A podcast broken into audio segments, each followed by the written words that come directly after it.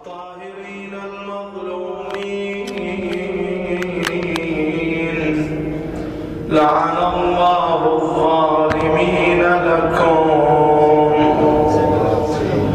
والغاصبين لحقكم سادتي وأئمتي ليوم فقري وفاقتي. يا ليتنا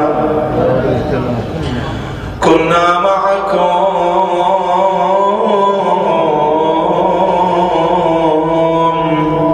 فنفوز والله فوزا عظيما. ذاك المنى. لو أن ذلك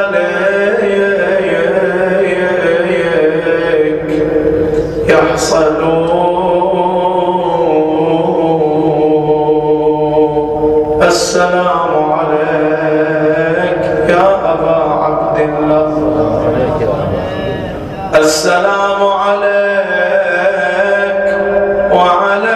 عمك مسلم بن عقيل سيدي غريب.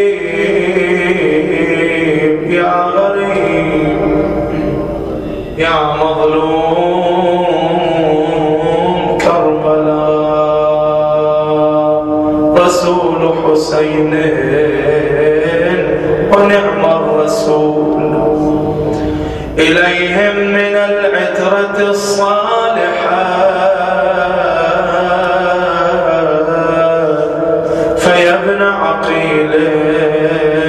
فدتك النفوس ومسلمة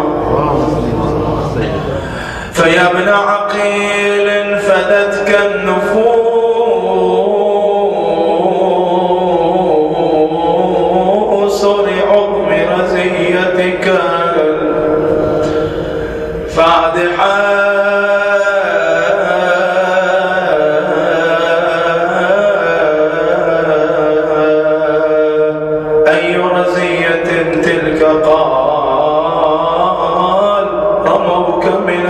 القصر ومسلما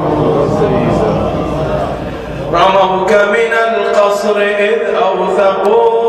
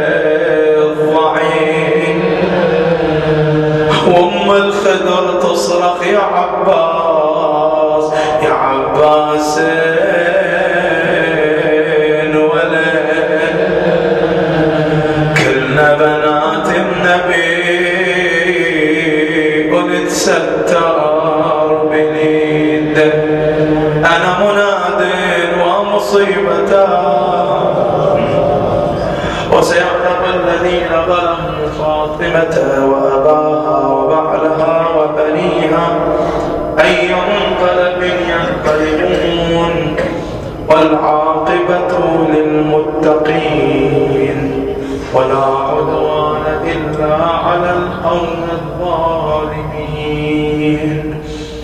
اللهم عجل وليك الفرج بحق الصلاة على محمد وآل محمد. اللهم صل على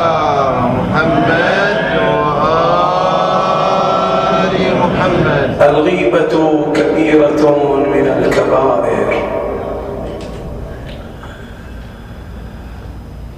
ذكر الأعلام حفظ الله الباقين ورحم الله الماضين منهم.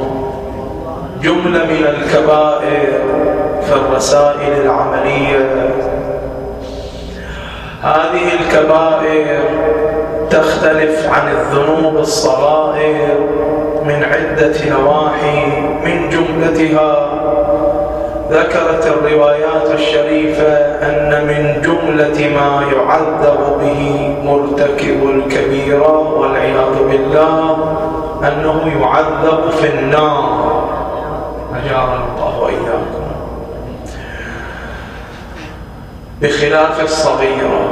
قد يعذب في قبره يعذب في حياته كذا لكن لا يعذب في النار بخلاف مرتكب الكبيرة من جملة ما ذكرته الروايات أن مرتكب الكبيرة قد لا يوفق أن يموت على ولاية أهل البيت عليهم السلام. يسلب الولاية والسبب ارتكابه للكبيرة وغير ذلك مما ذكروه في اختلاف الذنوب الصغيرة عن الذنوب الكبيرة. من جملة ما نص عليه الفقهاء أن من جملة الكبائر كبيرة الغيبة الغيبة من الكبائر. والكلام فيها من ثلاث جهات بشكل مختصر. الجهة الأولى معناها الجهة الثانية أحكامها. الجهة الثالثة موارد الاستثناء. الجهة الأولى معناها فقد ذكر الفقهاء حفظ الله الباقين رحم الله الماضين منهم أن الغيبة هي ذكر المؤمن. مؤمن يعني اللي يحمل الولاية. المؤمن بأهل البيت سلام الله عليهم أجمعين. سواء كان في أول درجات الإيمان أو كان في آخر درجات الإيمان فقد يكون الإنسان يحمل الولاية لكنه ليس بملتزم. هذا يعبر عنه بالمؤمن لإيمانه بأهل البيت وولايتهم سلام الله عليهم ذكر المؤمن في حال غيبته. في حال غيبته. إما أن يكون ما يكون في هذا المكان يكون في مكان آخر أو لا. هو في طرف والطرف الثاني جالس في الزاوية الأخرى بحيث يغيب عنه الحديث يغيب عنه الكلام. فإذا غاب عنه يعبر عنه في حال غيبته مو يشترط أنه لابد أن يكون في مكان آخر. ذكر المؤمن في حال غيبته بعيب موجود فيه. لابد يكون العيب حقيقة وواقعا. إذا كان العيب ما موجود فيه هذا ليس من الغيبة هذا من البهتان. والبهتان أيضا كبيرة من الكبائر. ذكر المؤمن في حال غيبته بعيب موجود فيه متسترا به عن الناس. هذا العيب مستور عن الناس. هذا ما ذكره الفقهاء. مستور عن الناس يعني شنو؟ زين اكو بعض الناس يدروا بهالعيب واكو بعض الناس ما يدروا عنه. جملة من الناس تعلم به وجملة من الناس ما تعلم به. تجهل بهذا العيب. فإذا ذكر عند من يجهل هل هذا غيبة أو لا؟ يقول الفقهاء ليس المناط علم جماعة وجهل جماعة بل المناط والمدار على كون صاحب العيب هل يتخفى بعيبه هل يتستر على عيبه أو لا إذا فعل هذا العيب يستره عن الناس يخفيه عن الناس أو لا يفعله شاهر ظاهر يتجاهر به أمام الناس. فإذا كان متسترا به عن الناس يفعله متخفيا عن الناس لا يريد أن يعلم به الناس. هذا وإن علمت به جماعة ذكره عند البقية أو حتى عند من يعلم به. هذا من الغيبة المحرمة والعياذ بالله. لأن الإنسان يتستر على نفسه فإذا تستر على عيبه وفعل ذلك العيب متخفيا ذكره عند مؤمن في حال غيبته هذا من الغيبة إذا المناط نفس الشخص صاحب العيب. هل يتخفى بعيبه أو لا يتخفى؟ يتستر به أو يتجاهر به. وإن فعله أمام جماعة مخصوصة والعياذ بالله قد يشرب الخمر. لكن ما يشرب شهر ظاهر يشرب ويا من ويا جماعة منهم على شاكلته. لولا هذا فعله لهذا العيب مع جماعة مخصوصة ويتستر به عن بقية الناس هذا من العيوب المستورة التي لا يجوز ذكرها ذكرها يكون من الغيبة المحرمة. هذا واحد. اثنين هذا العيب الذي يحقق معنى الغيبة ما هو؟ قالوا الفقهاء هذا العيب مطلق العيب مطلق النقص.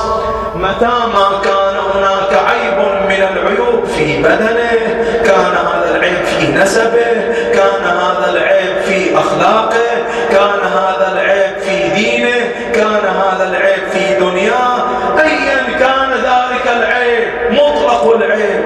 ما دام يتخفى به ويستره عن الناس ذكره في حال غيبته يكون من الغيبة المحرمة.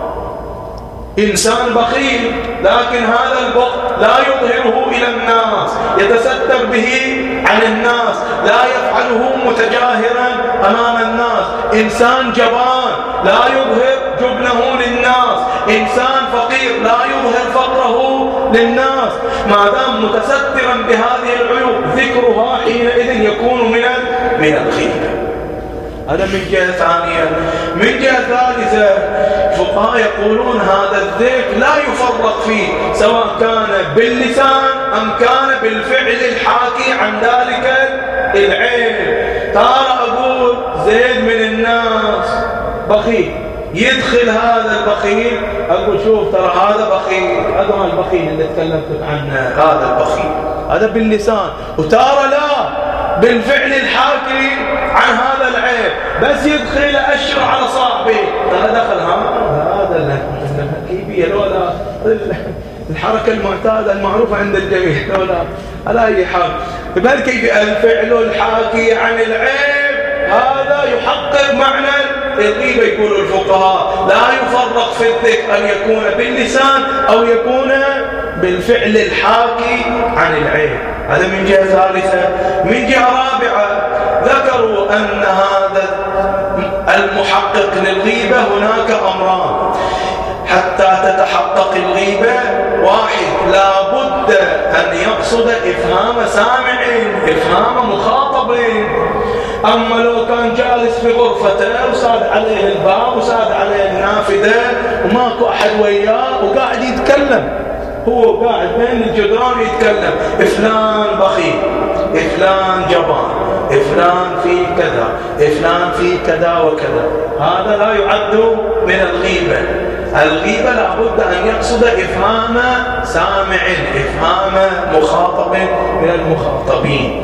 ولو كان عن طريق شنو؟ يسجل صوته ورسله عن طريق الواتساب وغيره. يكتب كتابة بالكتابة بالعيب ودزه إلى واحد منها حتى يقرأ. هذا محقق لمعنى الغيبة لأنه قصد إفهام شخصين هذا الأمر الأول. الأمر الثاني المحقق للغيبة. لابد أن يعين الشخص المغتاب. لابد يعين الشخص المغتاب. يجي إنسان يقول يا جماعة ترى في واحد من الملاحة جاب مخيل حد ما يندي ما يندي يموت ولا يطلع حلقات واحد من الملاحة؟ شنو واحد من الملاحة؟ هذا كلام عام. لم يعين الشخص المختار فإذا لم يعين الشخص المختار هذا لا يحقق معنى الغيبة نعم. مثال ثاني. زيد من الناس عنده خمسة من الأولاد. خمسة من الأولاد. إجيت أنا وقلت يا جماعة ترى واحد من أولاد زيد بخيل واحد من أولاد زيد جبان واحد من أولاد زيد في كيت وكيت. هل هذا محقق؟ يقول الفقهاء هذا ليس محقق لأن زيد عنده خمسة من الأولاد. أنت تقصد يا واحد منهم؟ نعم. قد يحرم هذا من باب إهانة المؤمن استنقاص المؤمن. أنت لما تقول واحد من أولاد زيد بالنتيجة يا هذا يا هذا يا هذا النتيجة هناك نقص واستنقاص لزيد وأولاده. لولا هذا حرمة لكن حرمة ليست من باب الغيبة وإنما من باب أمر آخر من باب إهانة المؤمن استنقاص المؤمن توهين المؤمن. في الغيبة لابد أن يعين الشخص المختار نعم لو كان زيد ما عنده إلا ولد واحد ما عنده إلا ابن واحد وجيت أنا قلت يا جماعة ترى واحد من أولاد زيد بخيل. واحد من أولاد زيد بخيل. هنا يقول الفقهاء قد عين الشخص المختار وإن لم يعينه بالاسم لكن عينه بالوصف. واحد من أولاد زيد وزيد ما عنده إلا شنو اللي ولد واحد. متعين فيه. هذا يحقق معنى الغيبة. هذا بشكل مختصر معنى الغيبة. هذا الجهة الأولى. الجهة الثانية أحكامها. من جملة ما ذكره الفقهاء واحد الغيبة من المحرمات وهي كبيرة من الكبائر. عصمنا الله وإياكم وجميع المؤمنين من كل ما لا يرضاه محمد وآل محمد. اللهم صل على محمد وآل محمد. هذا الحكم الأول. الحكم الثاني ذكر الفقهاء. يجب على الشخص الذي صدرت منه الغيبة أن يتوب الحال ويندم على ما فعل. فعلى المحرم عليه التوبة وعليه من الندم أن يندم على ما فرط.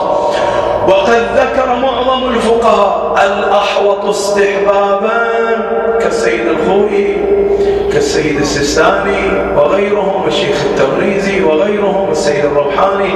الأحوط استحبابا الاستحلال ممن اغتاب أو الاستغفار إليه. إما يروح يطلب براءة الذمة منه وإما أن يستغفر إليه. اللهم اغفر لفلان اللهم اغفر لفلان احتياط استحبابي عند أغلبه. نعم الشيخ الوحيد دام ظله يقول احتياط وجوبي هذه المسألة مو احتياط استحبابي. السيد الحكيم دام ظله قال لا احتياط وجوبي ولا احتياط استحبابي بل يجب على المغتاب أن يستحيل ممن اختاره فتوى عند السيد الحكيم. يجب عليه أن يستحيل إلا أن تترتب مفسدة عظيمة وضرر كبير وما أدري شنو. ذاك أمر آخر. بس الحكم الأولي يجب عليه هذا الحكم الثاني. الحكم الثالث سامع الغيبة.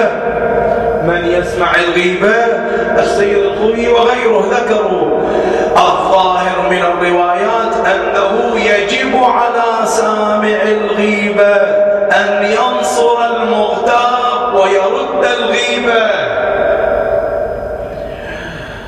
ينصر المغتاب يعني شنو؟ يعني يبين. ترى انت اللي قاعد اللي قاعد تتكلم ترى انت مش تبي فلان ما في هذا العيب.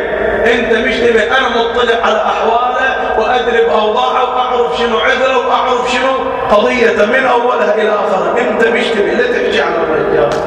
ها؟ نصرة ما صدرت في حقه الغيبة. ويرد الغيبة. يجب عليه أن ينصر المغتاب ويرد الغيبة. يقول له عمي اترك عنك هالسالفة شوف لك سالفة ثانية. تتكلم في فلان وعلان. هالمكان فاتحينه حق نلتقي ويا المؤمنين وشيعة أهل البيت. نتكلم سوالف عادية منا ومنا شو اللي صاير وشو اللي صار وشو اللي وقع وكذا. أما بيجي بتحكي فلان وعلان شوف لك مجلس آخر يرد الغيب هذا بهالكيفية. وإن لم يفعل خذله الله في الدنيا والآخرة. إذا ما ينصر إذا ما يرد الغيبة خذله الله في الدنيا والآخرة. وكان عليه كوزر المغتاب سبعين مرة. سبعين مرة. هذا يغتاب تصدر منه الغيبة تسجل عليه مرة واحدة وهذا اللي يسمع سبعين مرة. ليش؟ لأنه ما عنده مشكلة. قابل بالموضوع. سمعها الآن ويسمعها بعد شوية ويسمعها مرة ثالثة ومن شق عادي عنده الموضوع يسمع. ما عنده أي مشكلة. فلعن الله أمة سمعت بذلك فرضيت به. راضي. ما عنده أي مشكلة. لذلك كان عليه كوزر سبعين مرة. كوزر المغتاب سبعين مرة. نعم. السيد السيستاني دام ظله. فرق قال بالنسبة إلى نصرة المغتاب الأحوط استحبابا أن ينصر المغتاب. لكن رد الغيبة يجب على كل مكلف. فردا فردا أن يظهر الكراهة من الشخص المغتاب. هذا اللي صدرت منه الغيبة. يجب على كل مكلف أن يظهر الكراهة إما بالقول وإما بالفعل. بالقول لك سالفة ثانية اترك عنك غيبة الناس. لولا هذا بالقول بالفعل يغير ملامح. وجهه يعصب كذا يقوم يطلع من المجلس الشاري يجب على السامع أن يرد الغيبة شلون رد الغيبة يجب أن يظهر الكراهة. إما بالقول بالفعل هذا عند السيد السيستاني دام ظله السيد الحكيم قال لا نصرة المظلوم ورد الغيبة. هذه القضية داخلة في باب الأمر والمعروف باب الأمر بالمعروف والنهي عن المنكر. وكما تعلمون وظيفة الأمر بالمعروف والنهي عن المنكر مشروطة بشروط ذكر الفقهاء خمسة شروط. إن تحققت هذه الشروط وجبت وظيفة الأمر بالمعروف والنهي عن المنكر. يعني شنو؟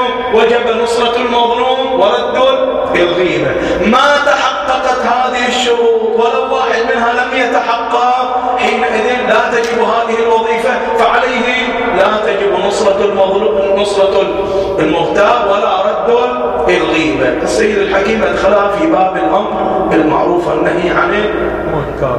معظم الفقهاء يقولون كما ذكر السيد الخوي على الله مقامه هذا ما يعود للجهة الثانية أحكام الغيبة الجهة الثالثة موارد الاستثناء. هناك جملة من الموارد استثناها الفقهاء من الغيبة المحرمة. استثناها الفقهاء من الغيبة المحرمة. مثل شنو؟ من جملة تلك الموارد المتجاهر بالفسق والعياذ بالله. إنسان صار فاسقا يفعل العيب يفعل المعصية يفعل الذنب أمام الناس. شاء الله ما عنده أي مشكلة. قيل فيه أو لم يقال. قالوا لو ما قالوا عابوا لو ما عابوا ما عنده أي مشكلة. يتجاهر بعيبه أمام الناس. هذا المتجاهر تجوز غيبته. لكن معظم الفقهاء يقولون تجوز غيبة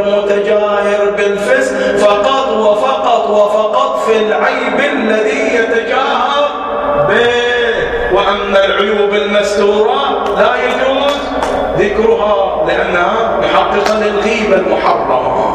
لأنها محققة للغيبة المحرمة. عند معظم الفقهاء إلا السيد الحكيم دام ظله. السيد الحكيم يقول إذا فعلت معصية متجاهرا بها سقطت حرمته وإذا سقطت حرمته جازت غيبته في جميع الموارد مطلقا. في العيب المتستر به والعيب المتجاهر به ما كفار سقطت حرمته. هذا مورد من الموارد المتجاهر بالفسق. مورد الثاني نصح المؤمن. باب نصح المؤمن. يجي إنسان ويسألني تعرف فلان فيه؟ قال هذا متقدم إلى بيتنا. مزوجه لو ما مزوجه يقول الفقهاء هذا مورد من الموارد التي تجوز فيها الغيبة. يجوز لي أقول له عمي ترى هذا فيه كيت وكيت وكيت وكيت. وإن كانت العيوب مخفية ويخفيها عن الناس ويتستر بها عن الناس. هذا المورد من موارد جواز الغيبة بل يقول السيد الخوي وغيره من الفقهاء لو ترتب على عدم نصح المؤمن مفسدة عظيمة جاز ابتداء. ما يحتاج حتى يجي يسألني. هذه مرة هذه بنية مربية خوش تربية. متدينة خوش ديانة. وتالي بياخذ هذا الفاسق. شاهد. لولا هذا مو بس بيخربها بيخربها وبيخرب أولادها وبيخرب العيلة كلها. لولا لولا مفسدة عظيمة. إذا بهالكيفية يقول الفقهاء حتى لو أبوها ما اجى سأل يجوز الابتداء أن أروح وأذهب. أقول له ترى هذا فيه كيت وكيت وكيت وكيت ابتداء ما يحتاج حتى يسألني. نعم الشيخ الوحيد والسيد الحكيم فصلوا في المسألة قالوا لا أول ما يبدأ إذا يقدر ينصح بدون أن يذكر العيب فيجب عليه ينصح بدون ذكر العيب. ما يقدر إلا لازم يذكر العيب حتى ينتصح المؤمن. يقول هنا ما يبدأ منه الطريق مو على طول يذكر العيب لا. أول يشوف أيهما مفسدته أعظم. مفسدة الغيبة أعظم. لو مفسدة تحقق ذلك الزواج في مثالنا. ياهو المفسدة أعظم فيه ياهو المفسدة أعظم. إذا كانت هذه على حسب المفسدة الأعظم أيهما أعظم فيقدمهما. هذا السيد الحكيم والشيخ الوحيد. هذا المورد الثاني. المورد الثالث من جملة تلك الموارد القدح في المقالات الباطلة والأقوال الباطلة. إنسان يكتب كتاب يكتب مقولة يكتب مدري شنو في الفيس في النت في أي مكان في جريدة في كتاب في أي مكان. يكتب كتابا يكتب يكتب مقالا من المقالات. هذا المقال فيه من الأمور الباطلة ما فيه. هذا من الموارد التي تجوز غيبة القدح في المقالات باطلة يقول السيد الخوي عبد الله مقامه وغيره وقد صدر من جماعة القدح في المقالات الباطلة بنسبة قلة التدبر وسوء الفهم لقائلها. ماكو مشكلة. وإن لزم من القدح في المقالة الباطلة أن ينسب قلة التدبر أن ينسب سوء الفهم أن ينسب العيب لقائلها. هذا ما افتهم المطلب ماكو مشكلة. ليش مولانا؟ قال حتى لا يتهاون الناس في إحقاق الحق وتحقيقه.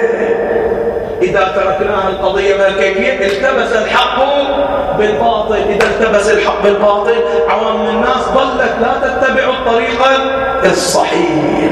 فيكون الإنسان يلتفت هذا مورد من موارد التي تجوز فيها الغيبة. فرحم الله من جب الغيبة عن نفسه.